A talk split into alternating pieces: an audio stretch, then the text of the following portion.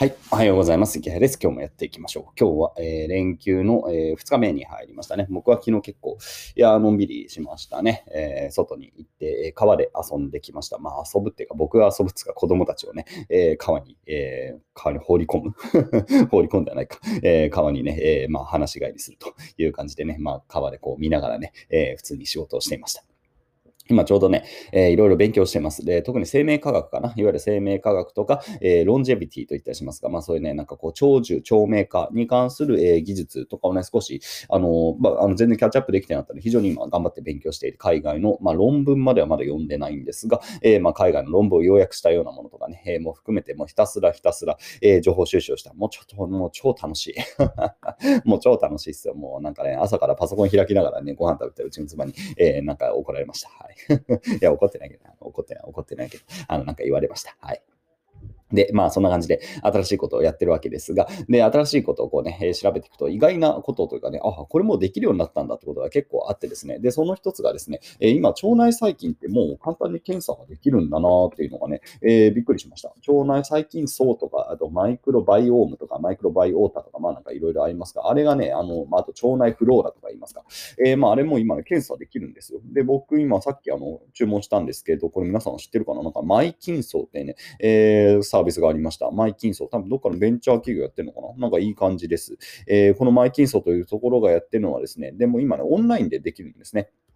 で、まあ、あの、検便みたいなもので、あの、便を取って送ると。で、その便を取って送るとですね、普通にこう、えー、何？自分の腸内細菌のタイプだったり、あとは、えー、腸内細菌のその割合？で平均との違いとかだったり、あとは、えー、腸内細菌の多様性がどのくらいあるかとかね、あとはその太りやすさがどうなってるかとかね、それもわかるんですね。で、主要細菌の割合とか、えー、まあなんかね、いろんなことがわかるということで、悩み別結果、えー、下痢になりにくい筋層ですとかもわかったりとかって感じでね、えー、なんか自分のやっぱり腸内細菌でで、えー、いろんなことがやっぱり分かると。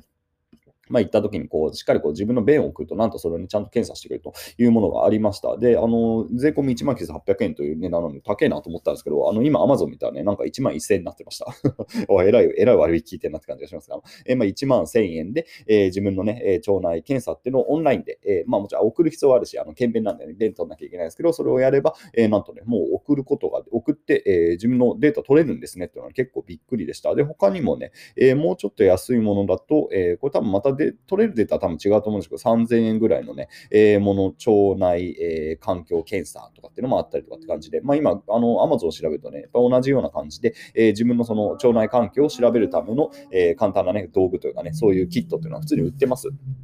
いや、すごい時代になりましたね。これ、僕の記憶だと多分3年ぐらい前はなかったんじゃないかな。まあ、少なくとも Amazon で売ってなかったような気がするんですけど、久しぶりに調べたら普通にあるじゃんっていうのでね、えー、びっくりしました。で、あの、皆さん、遺伝子検査ってやったことあります？であれもね、もうかなり普及してきてるのかな？知ったことあります？僕ね、多分ね、めちゃくちゃ早くやってるんですよ。多分国内で一番最初に使えた、えー、なんだっけな、名前忘れてたな、なんかね、Yahoo の参加になったのかな？なんかね、遺伝子検査のサービスがあってですね、それ本当に日本初のものだったら、それをすぐもう真っ先に使いました。多分本当に最初のユーザーの100人ぐらいに入ってる と思います。もうすごい勢いで遺伝子を送った、えー、記憶がありますね。あ、来たみたいな。アメリカの方ではね、もともと、えー、23&me か、えー、というね、サービスが結構有名で、それが、まあ、日本になかなか来ないなということをね、思っていて、で、ついに日本に来たというあれ、2012年とかかな。あ多分なんかそのくらいで、2010年代のね、前半だった記憶がありますが、まあ、それでね、遺伝子検査をやってね、おお、遺伝子分かった、すげえって、えー、感動した記憶があります。で、まあ、僕はと、まあ、ちょっともうさ、どんな結果だっけな もう結果忘れちゃいましたね。もう一回やろうかな。えー、その後、あの、ジンクエストというね、えー、サービス、高橋さんというね、えー、まあ、女性が経営者やってるね、すごい、えー、すごい人ですか。まあ、その人がやってる、えー、ジンクエストのが出て、それはもう、やっぱりリリース確か2014年ですから、2014年にもう出てすぐね、うちの妻に、えー、の遺伝子を検査しました。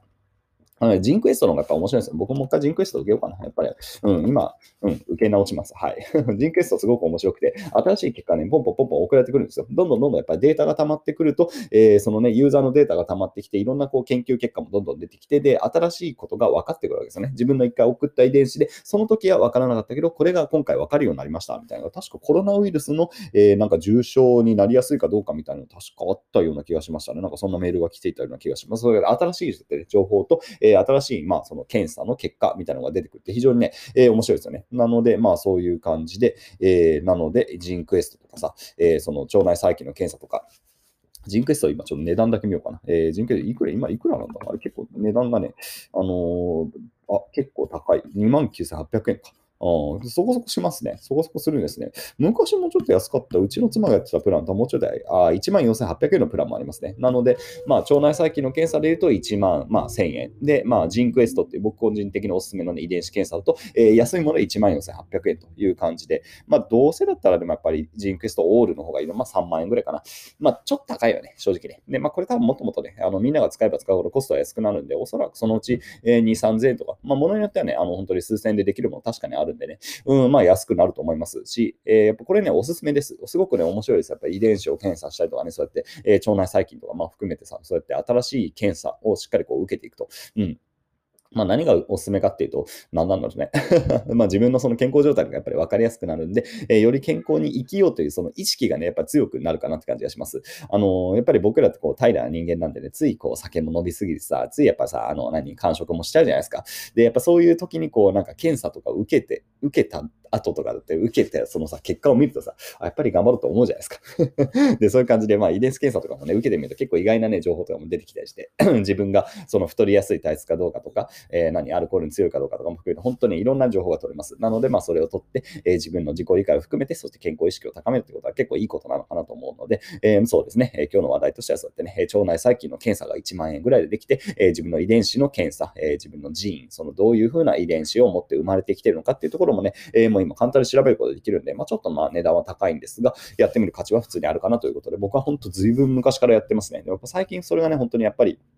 あのかなり進化してきたというかね、うん、なんだろうな、昔に比べてこう、なんだ安くもなってきてるし、あの質も上がってますよね、明らかに。このやっぱ生命科学のあたりって本当にこれから多様にね、進化がしていくんだなってことは非常にワクワクします。例えばこういうね、僕、フィットビットというのを持ってますけど、このフィットビットとかと、えー、その例えばさ、ジンクエストのその自分の遺伝子の検査のデータとかこうガッチャンコしたらさ、もっと面白い、あの健康の提案とかさ、えー、できるはずなんですよね。あなたは、なんだろうな、あなたはこう太りやすい遺伝子を持ってるんで、えー、今日はたっぷり運動しましょうみたいなのを教えてきたらさ、ああ、そうか、俺は太りやすい遺伝子なのかとかって思うじゃないですか。例えばね。えー、なので、まあそういうような感じで遺伝子検査と、えー、また、えー、この健康データを合わせていく、フィットビットみたいな運動データを合わせるとか、あるいは腸内細菌ですね。え腸内細菌と合わせていく。で、腸内細菌なんかもそのうちもう自動で、うん、検便とかしてくれるようになったらいいですよね。えー、自動検便機能みたいな感じで、まあざっくりだけど、え、もう検便もあのトイレの方で勝手になってくるという感じで、あ、ちょっとあの細菌層良くなりましたよみたいな感じでトイレが教えてくれたりとか、このフィットビット経路を教えてくれたりとかね、いいですよね。で、そんな感じで、まあ、これが多分まだまだね、このあの健康データとかね、そういう自分の遺伝的な、えー、データとか、まあ、あるいはそのみんなの世界中の人々のその遺伝的なデータとかね、その疾患のデータとか、そういうものがどんどんたまってくるとですね、多分僕らは、僕らが知らなかったことをたくさんであの知るようになるし、今までできなかったようなその健康の、えー、まあ、維持する方法とかね、そういうものができるようになってくると思うので、まあ、今ね、結構そこにあの関心を持って、すごく、これは結構ビジネスチャンスあるんじゃないかなと思ってね、まあ、一つ、あの、まあ、事業やろうかなと思ってます。こう関係でね、いわゆるロンジェビティとか、えー、その生命科学系は、まあ、僕自身もちょっとね、やりたいことがあるんで、えー、まあそんな感じで、まあひたすら今はね、リサーチをしてコンテンツを作ってるという感じで、えー、もう勉強、勉強の日々ですね。いや、楽しいね。やっぱりね、こうやって新しいことを始めるとね、本当に新しい知識も入っていって、えー、新しい体験ができて、これで腸内細菌調べられるんだっていうこと、それだけでも結構ね、お僕からしたら驚きだったんでね、まあそういう感じで、えー、今日もね、えー、頑張って勉強もしていきたいと思います。もう1日ね、僕基本3時間ぐらいゲームやってるんでね、まあそのゲームの時間を削ればね、ぶっちゃけいくらでもね、時間を捻出できる。なので、まあちょっとゲームは軽く封印して、ゲームの時間をまあ3分の2ぐらいに、えー、3分の2にうん、3分どうだな。ゲームの時間をちょっと減らしたいな。ちょっと減らして、えー、まあそのね、えー、ライフサイエンスとか、えー、ロンジェビティとかね、えー、そこら辺の研究の、えー、ちょっとキャッチアップっていうのをしていこうと思いますという話でございました。まあ本当、その新しいことを学ぶのは楽しいね。皆さんもね、えー、何かこう、せっかく連休なんでね、勉強してみるといいかなと思うという感じで、よし、今日も頑張りますか。今日は子供たちがなんかね、出かけるっちゅうんで、えー、もうひたすら僕はじゃあね、えー、海外の情報を収集して、うん、まとめるか、まとめます。うん、結構使えるんですけど、まあね、まあ、やるしかないんでやりますわ。って感じで、えー、頑張っていこうと思います。それでは皆さん、良い一日を。